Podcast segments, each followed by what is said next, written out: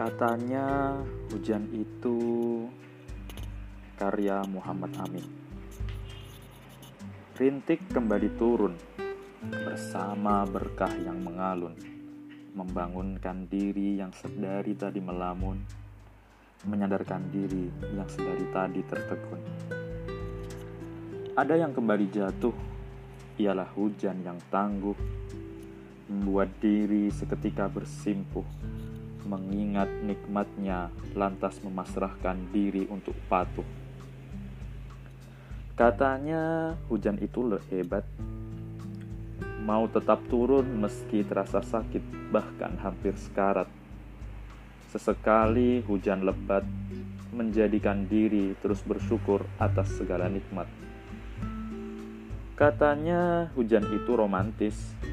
Tiba-tiba saja muncul kata-kata manis, melahirkan puisi dan prosa berbaris-baris, atau melahirkan kata mutiara meski hanya sebaris. Katanya hujan itu syahdu, doa-doa peminta beradu di antara laju yang menderu, bersahutan layaknya kicau burung yang merdu.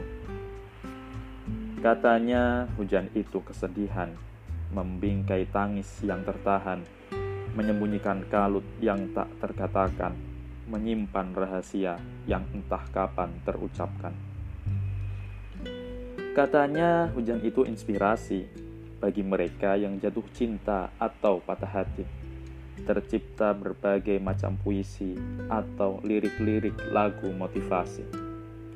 Di antara rintik ini, Ku senantiasa berdoa dalam hati supaya ia tak pernah lagi disakiti oleh mereka yang katanya tak punya hati. Terima kasihku pada hujan lebat, sebab ia adalah rahmat dari Sang Maha Pemberi Nikmat untuk hambanya yang terkadang hilaf dalam berbuat. Kota Hujan Kedua, 22 April 2018